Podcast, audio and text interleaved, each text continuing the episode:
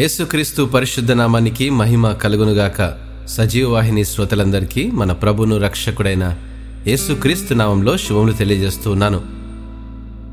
సంతోషించే రోజు అనే పాఠ్యభాగాన్ని అనుదిన వాహినిలో నేడు మనం అధ్యయనం చేద్దాం.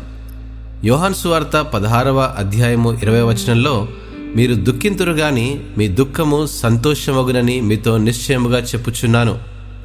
లేఖనాలు ఈ సత్యాన్ని ధృవీకరిస్తూ స్త్రీ ప్రసవించినప్పుడు ఆమె గడియ వచ్చును గనుక ఆమె వేదన పడును అయితే శిశువు పుట్టగానే లోకమందు నరుడొకడు పుట్టినని సంతోషము చేత ఆమె ఆ వేదన మరి జ్ఞాపకము చేసుకొనదు అని యోహాన్ స్వార్థ పదహారవ అధ్యాయము ఇరవై ఇరవై ఒకటి వచనాల్లో మనం గమనించగలం.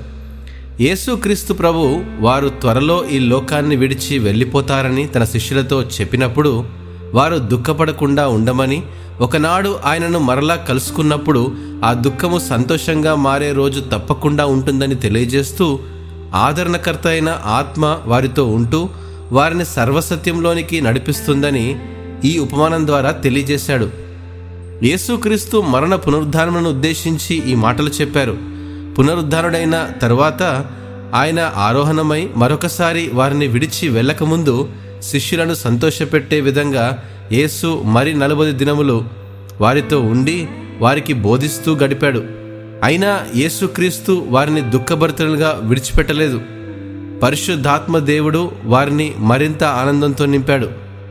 యేసును మనమెన్నడూ ముఖాముఖిగా చూడకపోయినా విశ్వాసులముగా ఒకనాడు ఆయనను చూస్తామన్న నిశ్చయిత మనకున్నది. ఆ దినమున ఈ భూమిపై మనం అనుభవిస్తున్న వేదనను మర్చిపోతాము.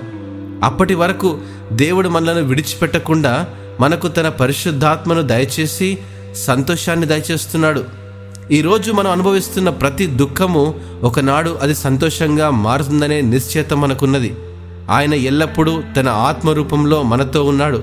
మనలను ఎన్నడూ కూడా ఒంటరిగా విడిచిపెట్టడు. ఇటు మాటలను దేవుడు ఆస్వాదించునుగాక ఆమెన్.